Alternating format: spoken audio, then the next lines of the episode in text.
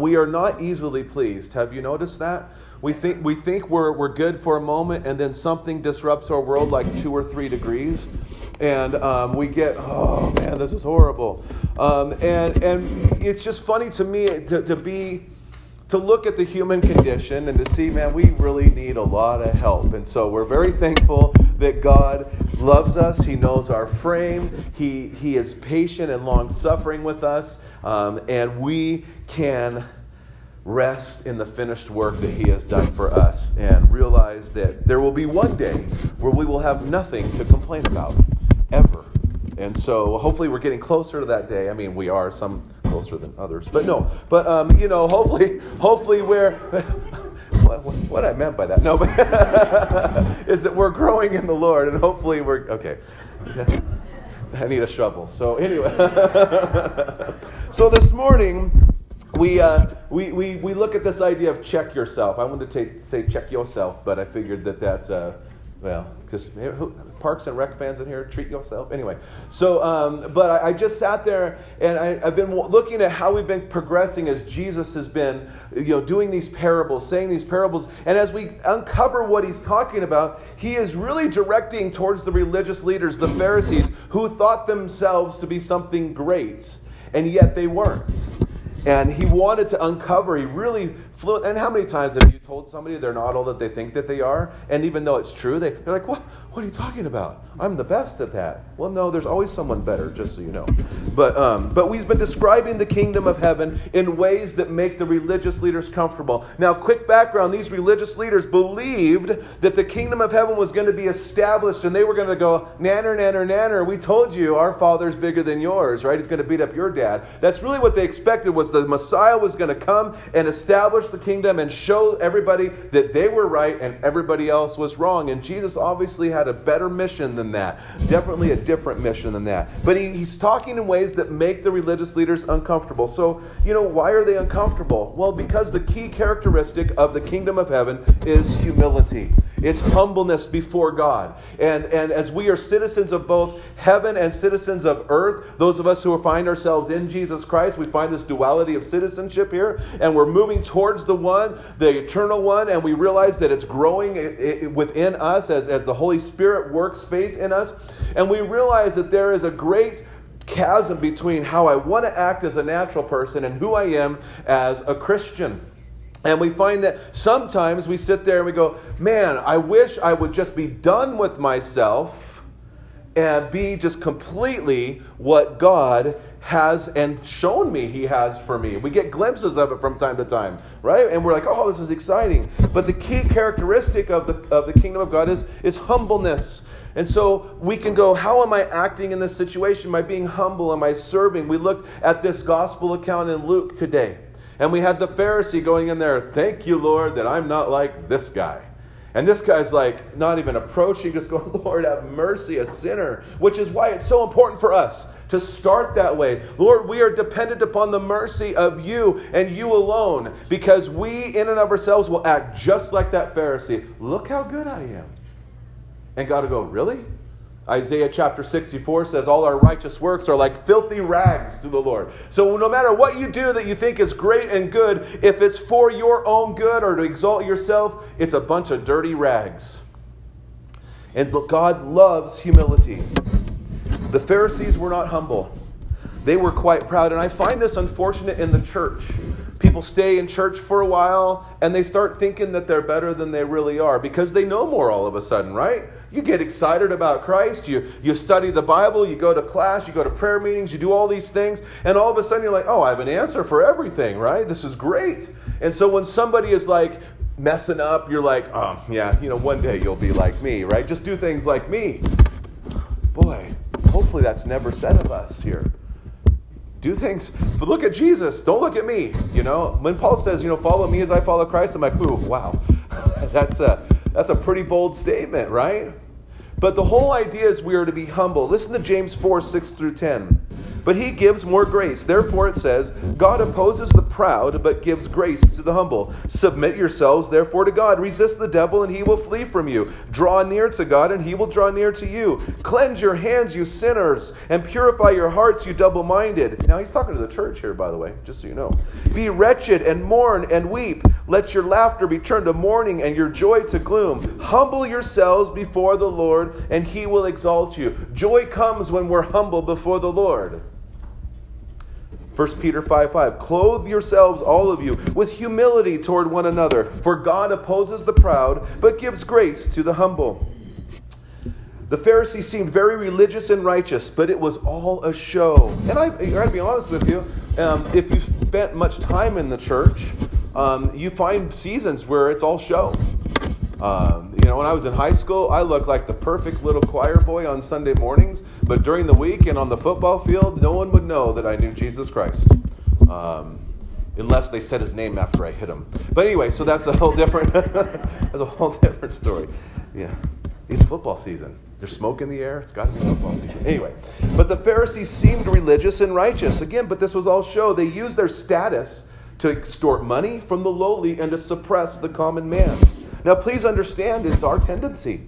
And so we need to be warned that we don't go, oh, yeah, well, I'm not going to be like them. Well, we fall into that very easily. We are a people that are constantly looking for ways to draw attention to ourselves and make others think better of us. We kind of talked that in Bible study. You know, what's the, the adding to your vow as, well, I want them to think I'm even more than that, right? I'm not going to just say, yes, I'm going to do this and look at me now. But we are a people who want the attention. We struggle and desire for the approval of man rather than the acceptance of God. We exalt those who seem to have no worries. They have all the toys, right? Look at that boat in that guy's yard. Yeah. You know, and you know, whatever it is, and and they have nicer yards. Does anybody have yard envy around here? Okay, that's a thing, just so you know. That's what just don't drive to certain places in the community and you won't have yard envy. But there's some places like, man, do they pay somebody to do that? Because I, I can't keep up with it. However, if a person has not humbled himself before the mighty hand of God, they have amassed wealth and a life that will crumble. And their hope is only in this life. Now, here are some thoughts concerning the proud. You'll see all the verses up there. If you want to write on the back, you can write them all down if that means something to you. But Psalm 40, 40, 40, verse 4 Blessed is the man who makes the Lord his trust, who does not turn to the proud, to those who go astray after a lie. Proverbs 15, 25. The Lord tears down the house of the proud, but maintains the widow's boundaries. Proverbs 16, 9. It is better to be of lowly spirit with the poor than to divide the spoil with the proud. Proverbs 21 4 Haughty eyes and proud heart, the lamp of the wicked are sin. Okay. Ecclesiastes 7 8 Better is the end of a thing than its beginning, and the patient in the spirit is better than the proud in spirit. Isaiah 2:12 For the Lord of hosts has a day against all that is proud and lofty against all that is lifted up and it shall be brought low. Are you getting the picture of how he feels about the proud? Jeremiah 13:15 Hear and give ear do not be proud for the Lord has spoken. Jeremiah uh, 50, verses 31 through 32. Behold, I am against you, O proud ones, declares the Lord, O of hosts. For your day has come, the time when I will punish you. The proud one shall stumble and fall, with none to raise him up. And I will kindle a fire in his cities, and it will devour all that is around him. There you go, Laura. There's the flame of fire for judgment, right? We were talking about that this morning. So, uh, sorry, you get a little light insight into our life. So, you guys talk about the flame of fire judgment on Sunday morning? Yeah. We're strange. Anyway, Zephaniah. okay. Zephaniah 3:11 On that day you shall not be put to shame because of the deeds by which you have rebelled against me for then I will remove from your midst your proudly exultant ones and you shall no longer be haughty in my holy mountain again haughty is this proud this idea of being puffed up. Romans 11:20, that is true. They were broken off because of their unbelief, but you stand fast through faith. So do not become proud, but fear. Now this is Paul to the Gentile believers saying, you've been grafted in because of the Jews' unbelief, but don't get proud. Don't get proud. Because you know what? If they could get cut off, maybe you can too.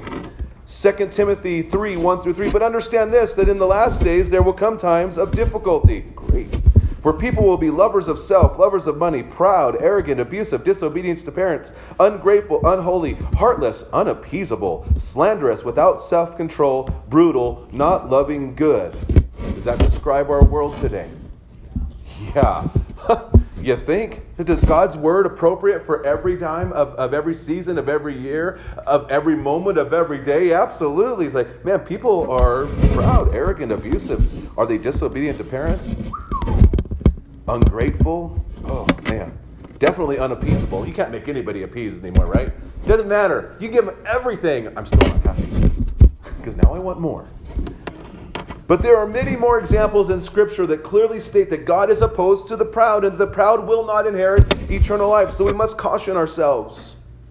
We should continually ask the Holy Spirit to draw us to gratefulness and the ever constant dependence upon the mercy of God in Christ. It's important for us to gather together. It's important for us to be humble of heart. It's important for us to have connection with one another so we can draw one another to go, Isn't God merciful? Isn't God wonderful? Isn't it wonderful that you don't have to deal with yourself? We got to check ourselves. So all we need to do is to not be proud and to be humble, and I will be acceptable to God, right? Sounds easy. Well, it's not that easy. We have we do not have the ability, by the way, in ourselves to be humble. Well, that's fun. We live in a natural state of self-preservation and self-exaltation. Well, this is encouraging, not. Hey, I come to church. I want to. I want to be built up. Well, let's talk about the good news. The good news is that God knows our frame. After all, He create, He created us, right? He knows what He made. And he tirelessly lives to make us acceptable to himself. He does not sleep. Jesus does not take a day off. He always lives to make intercession. He sits there before the Father and says, This one's mine. I, for, my price on the cross paid for this one. He's in me. Don't worry about him. The wrath appeasing sacrifices covered him. Remove the sin as far as the east is from the west. But here are some verses about being humble. And I think I have another slide for those if you are strange and want to write them all down. Actually, that's not strange if you want to write them down. But Deuteronomy 8, verse 3 And he humbled you, being God, and let you hunger and fed you with manna, which you did not know, nor did your fathers know, that he might make you know that God does not that man does not live by bread alone, but man lives by every word that comes from the mouth of the Lord. Now, if you've read the Gospels, uh, you might have heard this come from Jesus Christ when he was tempted in the desert. Deuteronomy 8:16, and God fed you in the wilderness with manna that your fathers did not know, that he might humble you and test you to do good in the end. So God is doing a work in us, but right? This work is always constantly working on us to humble us, right? Because we can't desire the mercies of God if we're not humble. But there is a response on our part. We must respond in willingness. 2 Samuel 22 28. You save a humble people, but your eyes on the haughty to bring them down. 2 Chronicles 7 14. If my people who are called by my name humble themselves and pray and seek my face and turn from their wicked ways, then I will hear from heaven and forgive their sin and heal their land. Humbleness, forgiveness, right? Do we see this correlation here? 2 Chronicles 12 7. When the Lord saw that they humbled themselves, the word of the Lord came to Shemaiah. They have humbled themselves, I will not destroy them, but I will grant them some deliverance, and my wrath shall not be poured out on Jerusalem by the hand of Shishak. Now, every time I read Shishak, I think, uh, remember the old show, Land of the Lost? Okay, some of you. What were those things? They were like Shishaks. I don't know what they, something like that, but those little weird lizard monsters. Anyway, Second Chronicles 12, 12. And when he humbled himself, the wrath of the Lord turned from him so as to not make a complete destruction. The wrath of the Lord turned. Psalm 25 9. He leads the humble in what is right and teaches the humble his way. How many of us say, Lord, I want to go in your direction. I want to do what's right. I want to do what's best. But yet we say, But I got this. I'll do it on my own. No, if we're humble, God will lead you, He'll direct your steps. Psalm 147 6, the Lord lifts up the humble. He casts the wicked to the ground. Psalm 149 4, for the Lord takes pleasure in his people. He adorns the humble with salvation. Now, time does not permit us to do all 93 verses that speak of humbleness, humility, or meekness. Doesn't permit. But it's a big theme in the Bible that we are to be humble. But understand that we cannot be proud and be a citizen of heaven. Now, come on, Kurt. Aren't there moments where, yeah, we blow it sometimes? I agree that. But the, the goal of our lives should be, Lord, how, how can I serve you? What now that you've done this incredible work in me, what's my response? My response is, is one out of dependence upon Christ to do the work in me. It's a humbleness of heart. Now, this can make us sometimes feel desperate and frustrated. I thought I was doing well, and then I realized that I wanted to win that argument with my wife, and it was vain because I knew it would not go well, right? Or whatever. Like, what, what's the point of making arguments sometimes? If I cannot help myself but be proud and arrogant, what hope do I have? Philippians 2, verses 5 through 11. Have this mind among yourselves, which is yours in Christ Jesus, who, though he was in the form of God, did not count equality with God a thing to be grasped, but he emptied himself by taking the form of a servant, being born in the likeness of men, and being found in human form, he humbled himself by becoming obedient to the point of death, even death on a cross.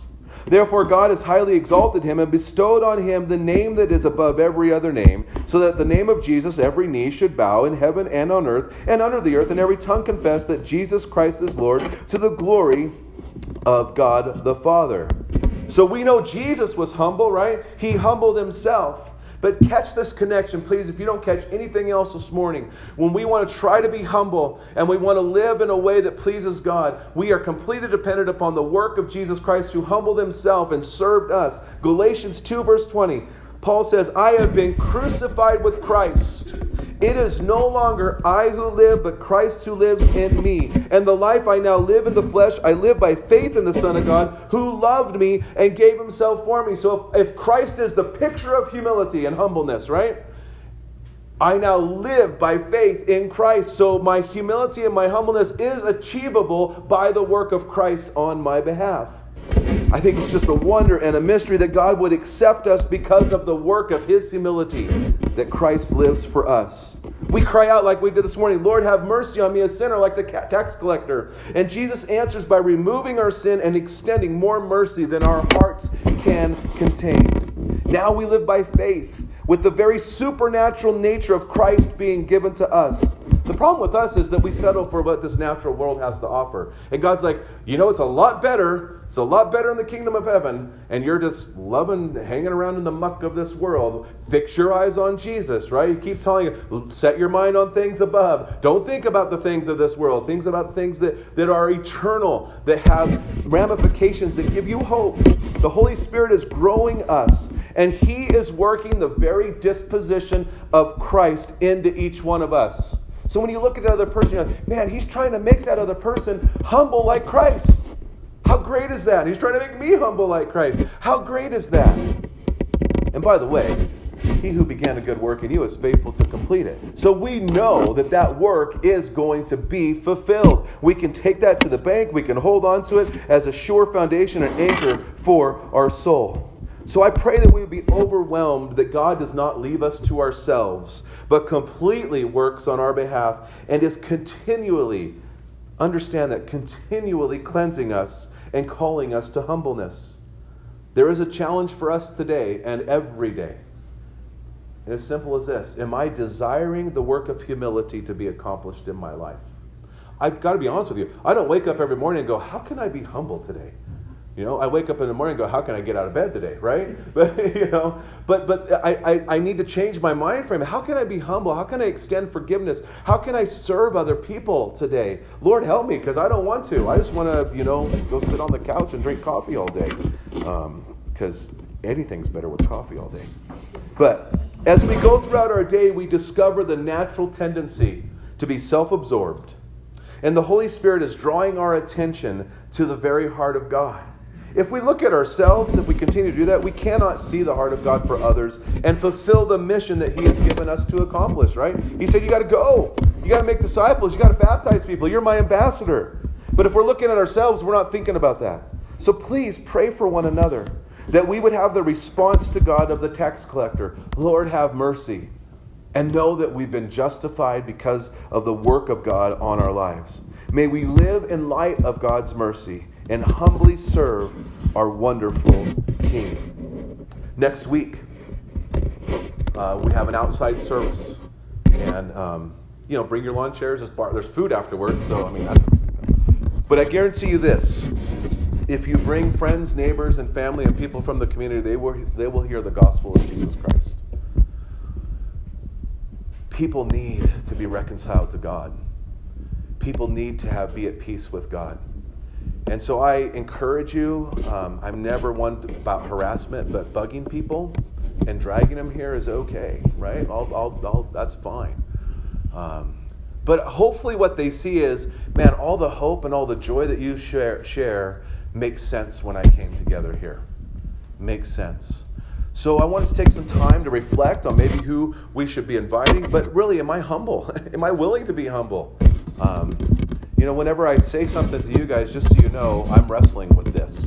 So you get to join me in my misery. No, but but it's like you know, I, it's a it's a thing. I got to check myself. Man, am I am I humble? Do I think do I think humility first? And I think, Lord, only by your mercy can I. So let's take a moment and reflect.